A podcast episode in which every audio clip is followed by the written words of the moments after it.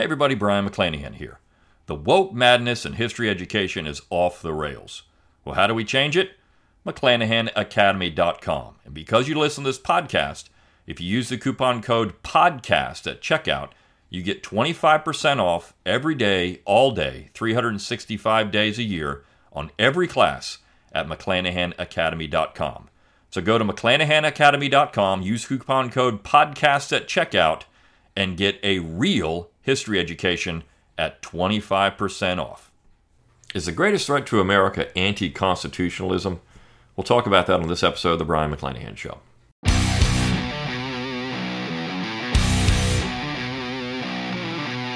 It's time to think locally and act locally. Welcome to The Brion McClanahan Show. Welcome back to The Brion McClanahan Show. Glad to have you back on the program. Very glad to be here. Don't forget to follow me on Twitter, like my Facebook page, and subscribe to my YouTube page, where you can watch this podcast. Find all those social media accounts on my webpage, brion mcclanahan dot com. That's B R I O N, mcclanahan dot com. While you're there, give me that email address. I'll give you a free ebook, Forgotten Founders, free audiobook of the same title, read by yours truly. You can support the show by going to McClanahan Academy dot com. Purchase one or twenty classes there. My latest class, The Age of Jackson, is for sale for eighty dollars off using the coupon code Manifest Destiny. You also can use the coupon code PODCAST and get twenty-five percent off all day long. Lots of great ways to support the show, and of course, uh, you know, support the show financially through McClanahan Academy. And that classes, the classes are win-win. You get great content, and you keep this podcast free of charge. You can also click on the support tab at brion mcclanahan dot com, the super thanks button under the video if you're watching on YouTube. Go to Spotify for podcasts if you become a member there. Click on the shop tab, get my logo and all kinds of cool stuff, or purchase one of my books. All those are great ways to support the show financially. But as always, rate, review, and subscribe to the podcast. Let people know you love it. Share it around on social media. Leave it that five-star review. Leave a text review wherever you can. And comment on YouTube for the algorithm. Those are great ways to get more eyes and ears on the show. And send me those show requests like this. This is actually a listener-generated episode. Uh, it is... Uh, fun when I get these, and I think, yeah, that's really good. I want to talk about that. So a listener sends this episode, a link to this. It's, a, it's an article by Jonathan Turley, who I've talked about on this show before. It's at Fox News. The title is, The Single, single Greatest Threat to America is Hiding in Plain Sight. The Single Greatest Threat to America is Hiding in Plain Sight. And in many ways, Turley thinks that's anti-constitutionalism. It's, it's a loss of faith in our governing structure. The question is why? I mean, yesterday I talked about this. We have an olig- corporate olig- oligarchy or a political class that's fused with government. Uh, a, a corporate class is fused with government to create a situation where you have the monster that Jefferson and Taylor and all the old Republicans worried about. I mean, that's what we have. In fact, it's not the Constitution. I mean, they don't even follow the thing. The Constitution doesn't provide any of this stuff. The real threat to America is a loss of federalism. Um, and if you want to abide by that Constitution, then yeah, I mean, that is a threat. But the people that say that we don't really care about the Constitution anymore, they're just being honest. They haven't cared about the Constitution for one hundred fifty plus years. The left hasn't cared about it. The right really hasn't cared about it. Anytime you're seeing centralization of power and the way that we've done it, they don't care about it. The fact that the Republican Party would pass, would help the Democrats pass a budget that's so full of unconstitutional legislation, uh, they're they're complicit. They don't care about the Constitution. Nancy Pelosi can stand up and say, well, it's constitutional because we said it is. Well, that's what they do. So let me read the article because I find it fascinating. Turley says, a startling poll was released last week, showing that a majority of voters not only view the opposing party as a threat to the nation, but justifying violence to combat their agenda. I mean, this is a problem, but why? I've talked about on this on this show before. Why are Americans so angry? Because we have extreme centralization of power. It's what Nicole Williams mentioned yesterday. There is there is a problem. We we're only. It's like you go into the to the doctor and you say, look, um, I've got all these symptoms uh, of this issue, and let's say you have a really a bad you have a cancer, right? And and you go in and you've got all the symptoms of the cancer. And the doctor says to you, well, sounds like you're pretty sick. Uh, for the pain, take a couple of Tylenol or a couple of Advil, um, and uh, because you're in pain, and um, you know that'll that'll make it better. Instead of trying to cut the cancer out or go through treatment or whatever it is that would be for to solve the issue, hopefully That's not what you're going to do. You're just going to treat the symptoms. I'm in pain. I don't feel good. I'm tired. Take some caffeine to get over being tired. Uh, but you've got a disease, right? So the, you're just treating the symptoms. The disease, the cancer in government, is nationalization. The cancer in government is extreme centralization. And all we're doing by saying, well, uh, uh, we have to, you know, follow the Constitution, or we gotta, we gotta do this, we gotta believe in democracy. You're, you're just, it's just Band-Aids. The real issue is the abuse of the Constitution. That's the problem by both parties over one hundred fifty plus years, or even longer. Turley says, the poll captures a crisis of faith that I've been writing about for over a decade as an academic and a commentator.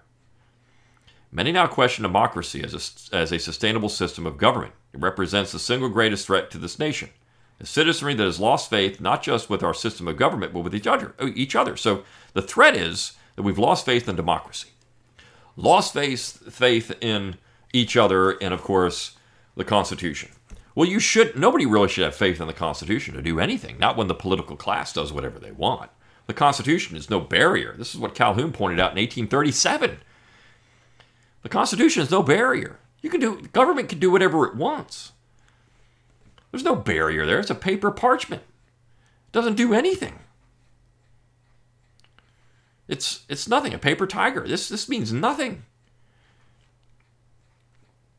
The polls by the University of Virginia Center for Politics shows a nation at war with itself. fifty-two percent of Biden supporters say Republicans are now a threat to American life, while forty-seven percent of Trump supporters say the same about Democrats. It's interesting there that the Republicans are not the majority on that. They still think Democrats are good, well-meaning people.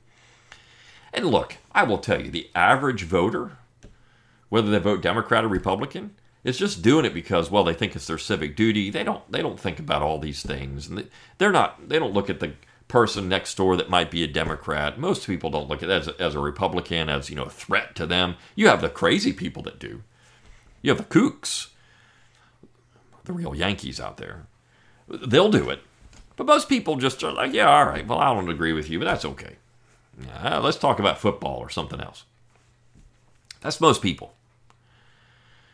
But it's amazing that fifty-two percent of Democrats, so one out of two Democrats on your street, if you're against them, is going to think that you're a threat. The other one probably won't.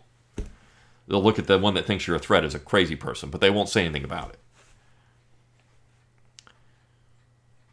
Among Biden supporters, forty-one percent now believe violence is justified to stop Republicans from achieving their goals. That's, that is scary. We're getting to a point where political violence is becoming on the ta- is, is, is being discussed as being an option. It's on the table. And we see it with riots and other things. I mean, an almost identical percentage, thirty-eight percent of Trump supporters now embrace violence to stop Democrats. That's dangerous. And Americans are angry, but they don't understand the disease. They understand the symptoms, which is Biden, Trump. They're the symptoms. The disease is centralization. The disease is, is avoiding, or at least abusing, the original Constitution. You want everything to get better? As Nicole Williams pointed out yesterday in the end of her piece, you got to decentralize. It's the only solution to any of this. Not surprisingly, many of these people have lost faith in democracy, whatever that means. Is it majoritarian rule? Is it simple majoritarian rule? Is it, is it supermajority rule? I mean, we don't even know what this means. Some thirty-one percent of Trump supporters believe that the nation should explore alternative forms of government. Roughly a quarter of Biden supporters also question the viability of democracy.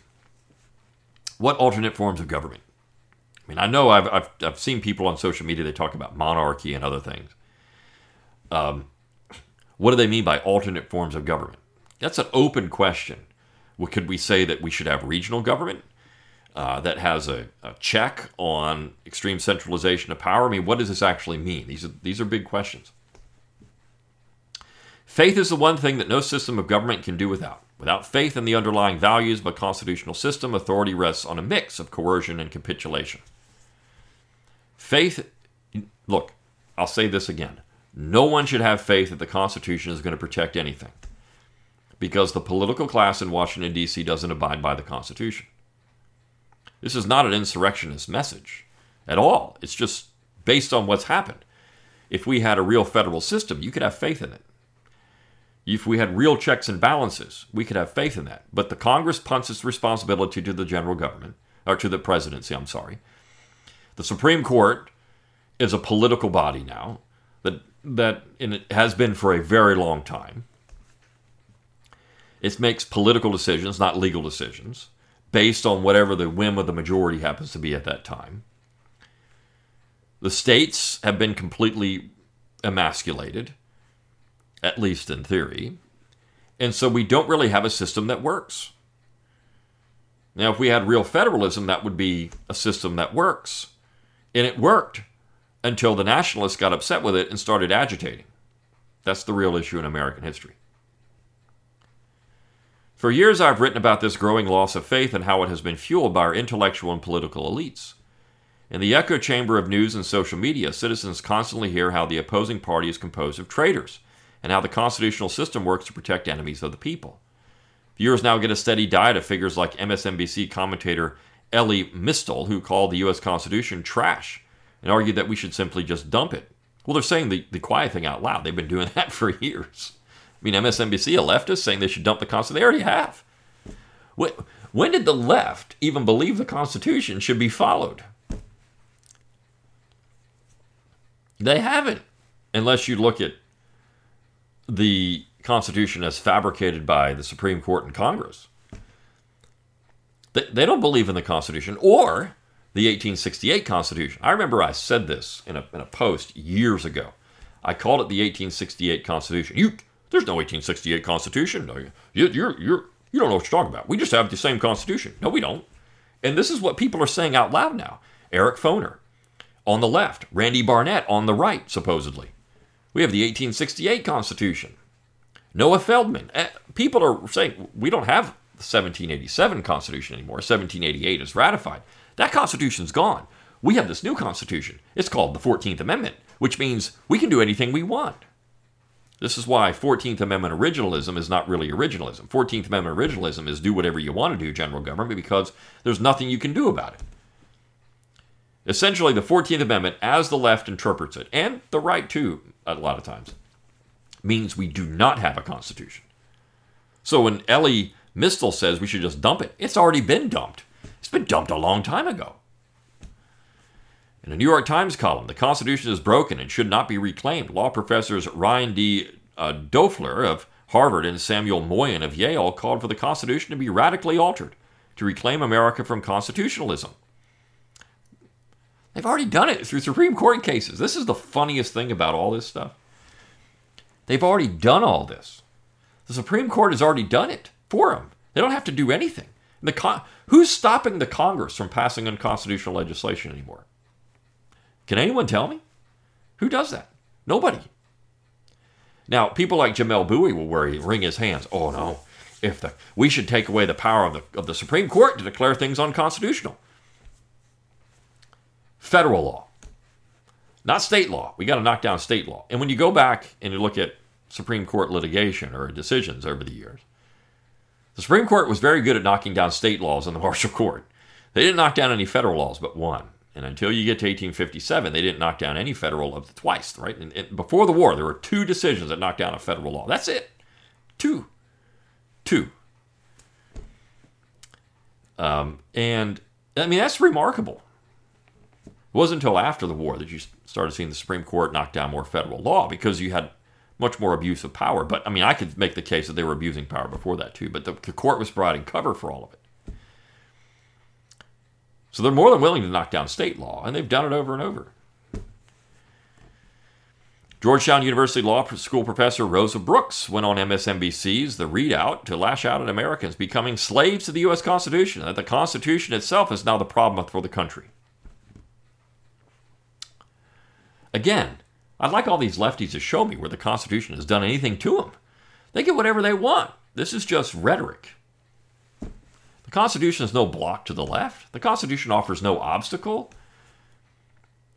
What they worry about is the Supreme Court ruling against them because they say it's a political body. But even then, it doesn't happen. Look, Obamacare is completely unconstitutional. The court ruled in favor of it anyways. I mean, we could go through this. The Supreme Court has done some really awful, with the conservatives on the bench, has made some really awful decisions based on the Constitution. Turley says they're part of the radical chic that has become the norm in academia and widely embraced by the media. According to these law professors, the problem is not just our Constitution, but constitutionalism in general. Others have argued that key protections or institutions should just be ignored. Constitutionalism, whatever that means. What is constitutionalism? What is the ideology of the Constitution? Because that's what you're saying. There's an ideology of the Constitution. Is that originalism? Uh, is that believing that in the Constitution itself, that there are checks and balances, and there's power, there's general powers, and there's state powers? I mean, is that constitutionalism, or is that just an acknowledgement of what exactly actually exists? Are we, are we complaining about written constitutions? Do we want an unwritten model like in Britain? I mean, this is what they're essentially advocating. We should just have an unwritten model, and the courts decide whatever is legal and not. And that's what we've done. The weird thing about this is we've already done that in American society. That's already happened. Others have argued that key protections or institutions should just be ignored. In a recent open letter, Harvard Law professor Mark Tushnet and San Francisco State University political scientist Aaron Belkin called upon President Joe Biden to defy rulings of the Supreme Court that he considers mistaken in the name of popular constitutionalism. So again, We're we're back to that. Just ignore the Constitution. Joe Biden should just refuse to enforce it. Now, they didn't like it when Andrew Jackson said that. They did like it when Abraham Lincoln said that. And they like it when Joe Biden said that. So again, all of this is political. The president has unilateral powers just to ignore the Constitution or ignore the Supreme Court. I mean, I can make a case that he does. Certainly. I can make a case the states have that power too. The Supreme Court is, I mean, it's powerless unless somebody's going to enforce it. And the Congress could take all of this away. The Congress could remove jurisdiction entirely over a whole host of things. This is what Jamelle Bouie is advocating they do. Turley says, popular constitutionalism appears a form of discretionary or ad hoc compliance with constitutional law. If only popular constitutional rules are followed, the Constitution itself becomes a mere pretense for whatever the shifting majority or forming mob demands. Well, that's what it's been for years. Popular constitutionalism goes all the way back to the period right after the war, Pop- even during the war. In fact, my next class at McClanahan Academy is How the Supreme Court Screwed Up America. It will be out soon. And I get into this in quite a lot of detail. Popular constitutional has been the way since John Marshall was on the bench. This is the fascinating thing about this. These people think this is something. I mean, Jonathan Turley should know better. He should know better. If you study enough history, you know this is this has been the case almost from the beginning. It's when I've said that the United States Constitution was destroyed in seventeen eighty-nine. With the Judiciary Act of seventeen eighty-nine, Section twenty-five in particular. That's when the Constitution was destroyed. It's never been the same since, because you just appeal anything you want to a federal court, let some federal judge decide, even if it means that they're overstepping the powers of the general government, traveling outside the, the obiter dictum, right? Traveling outside the merits of the case. They do it all the time. They did it all the time in the nineteenth century. They do it all the time now. Politics have also contributed to this crisis of faith in challenging constitutional values or core institutions. Members like Representative Alexandria Ocasio-Cortez have questioned the need for a Supreme Court.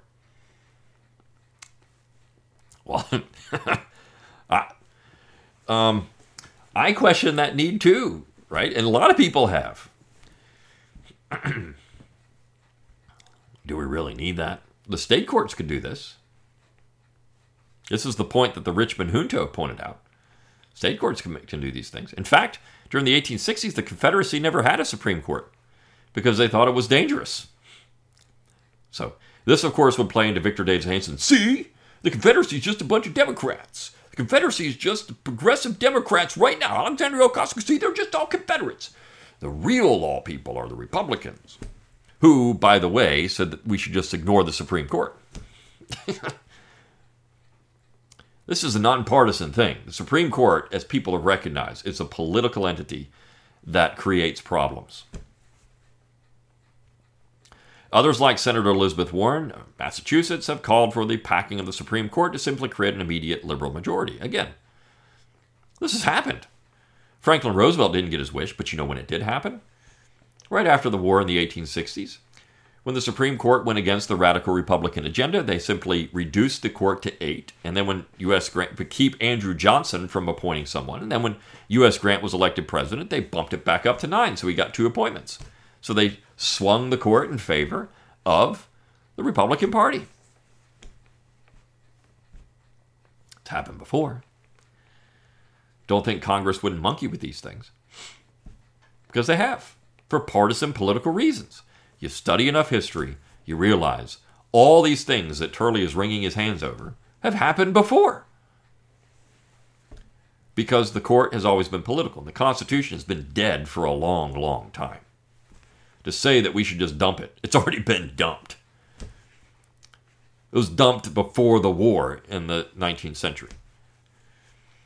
Senate Majority Leader Chuck Schumer thrilled his base by ignoring, by going to the steps of the Supreme Court to declare, I want to tell you, Gorsuch, I want to tell you, Kavanaugh, you have released the whirlwind and you will pay the price. You won't know what hit you if you go forward with these awful decisions. I mean, that's calling for violence against judges. And of course, people did act out on this. I mean, that's that's irresponsible rhetoric. I will say that. That's irresponsible for a member of Congress to do that. It's a little surprise that one man showed up at the home of Justice Kavanaugh to kill him for his awful decisions. Again, true. Conversely, pres- former President Donald Trump has regularly denounced his political opponents as traitors and enemies of the people. He recently declared, if you go after me, I'm coming after you. I mean, this is Rome. It really is Rome. We're living in the days of Rome. I've talked about this before, where political opponents become fair game, right? Uh, and the, the Roman Senate took out their political opponents. No, thankfully we're not there, and hopefully we'll never get there. But that's, I mean, this is corruption at the highest level. With leaders engaged in such reckless rhetoric, it's hardly surprising that the Constitution itself is now viewed as a threat to our nation, rather than the very thing that defines us. It is designed to restrain the majority and protect those who are the least popular in our society. I agree with them there, but how do you do it? When you have simple numerical majorities. This was Calhoun's main contention when he started talking about concurrent majorities. It doesn't work. It doesn't really protect minorities. And of course, what if the minority is an unpopular minority, like, I don't know, rich people, or uh, people that um, you know have unpopular views, political views? Does it, does it protect them? Clearly not. In the end, the Constitution remains a covenant not between citizens and their government, but between each other as citizens. No, that's incorrect. The current Constitution is a, is a compact between states and the people of the states. It's not a it's not a social compact between citizens. That's ridiculous. It demands a leap of faith, a commitment that despite our differences, we will defend the rights of our neighbors. Article seven is pretty clear what the Constitution is. It's a compact between the states are ratifying the same. I'm just reading what it says, but you know, hey, what do I know? If nothing else, the Constitution has one thing to recommend it. We are still here. It is a Constitution that has survived economic and political upheavals. It survived a civil war in which hundreds of thousands were killed. Not really. It didn't survive the Civil War. Not the original Constitution. That one's gone. Uh, that, that one's been dead a long time. It didn't really survive any of that. I, I'll disagree with Jonathan Turley. The Constitution didn't survive the war. The Constitution really didn't survive the John Marshall Court.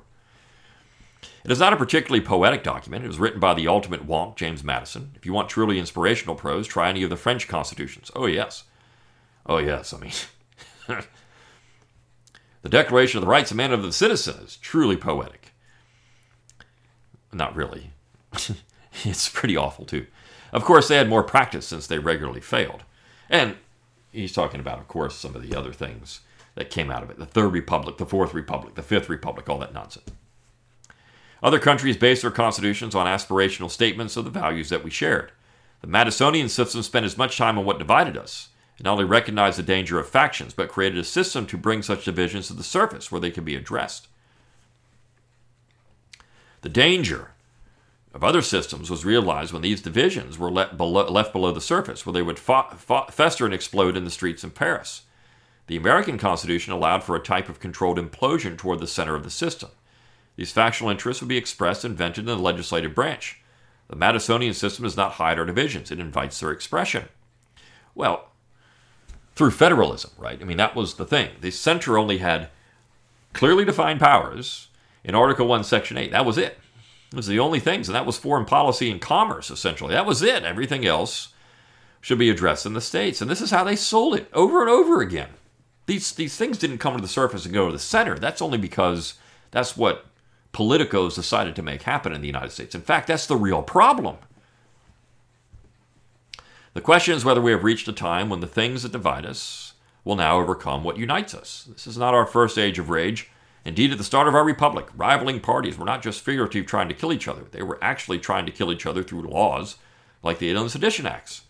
Thomas Jefferson would refer to the term of his predecessor, John Adams, as the reign of witches. I mean, that's true, but why was that a problem? Why was Jefferson so opposed to Madison? Because it was centralization, illegal centralization of power. That was the issue, and Turley misses it entirely. The age of rage is when you get extreme centralization of power. Yet that history is no guarantee that it can survive our current age of rage. The relentless attacks on the Constitution from the political, media, and academic elite has turned many into constitutional atheists. Again, if we're looking at the thing that's that's called the Constitution now, count me out. I mean, if we want to talk about the original, where it's federalism, then sure. Yet the future of our constitutional system may rest with the rising number of constitutional agnostics, those citizens who are simply disconnected or disinterested in the defense of our founding principles. Philosopher John Stuart Mill warned in eighteen sixty-seven that all it takes for evil to prevail is for good men to look on and do nothing. We are now in an existential struggle to preserve the values that founded the most successful constitutional system in the history of the world. Well, you could say that's Massachusetts, actually. It's been around longer, but I don't know. I mean, if we have written constitutions, if that's what he's talking about, then sure. Um, and, of course, he links to the U S Constitution. It is our legacy that can now be either boldly defended or by a grateful people or lost in the whimper of a disinterested generation. They're disinterested because they have no power. When your representative ratio is seven hundred thousand to one in the center, the government is completely corrupt and everybody knows it. Everybody looks at it. That's the real problem. You want to get people interested in government? Think locally, act locally. And that's why I love that this piece was sent to me. I didn't, I didn't see it until then. But this is so good because Turley is, again, just simply addressing the symptoms of the disease rather than the disease itself. The disease itself is the extreme centralization of power in Washington, D C. That's the disease. If you want to bring it back, go back to federalism. All right. Hope you enjoyed this episode of the Brion McClanahan Show. I'll see you tomorrow, or see you for the next one, wherever that is. See you then.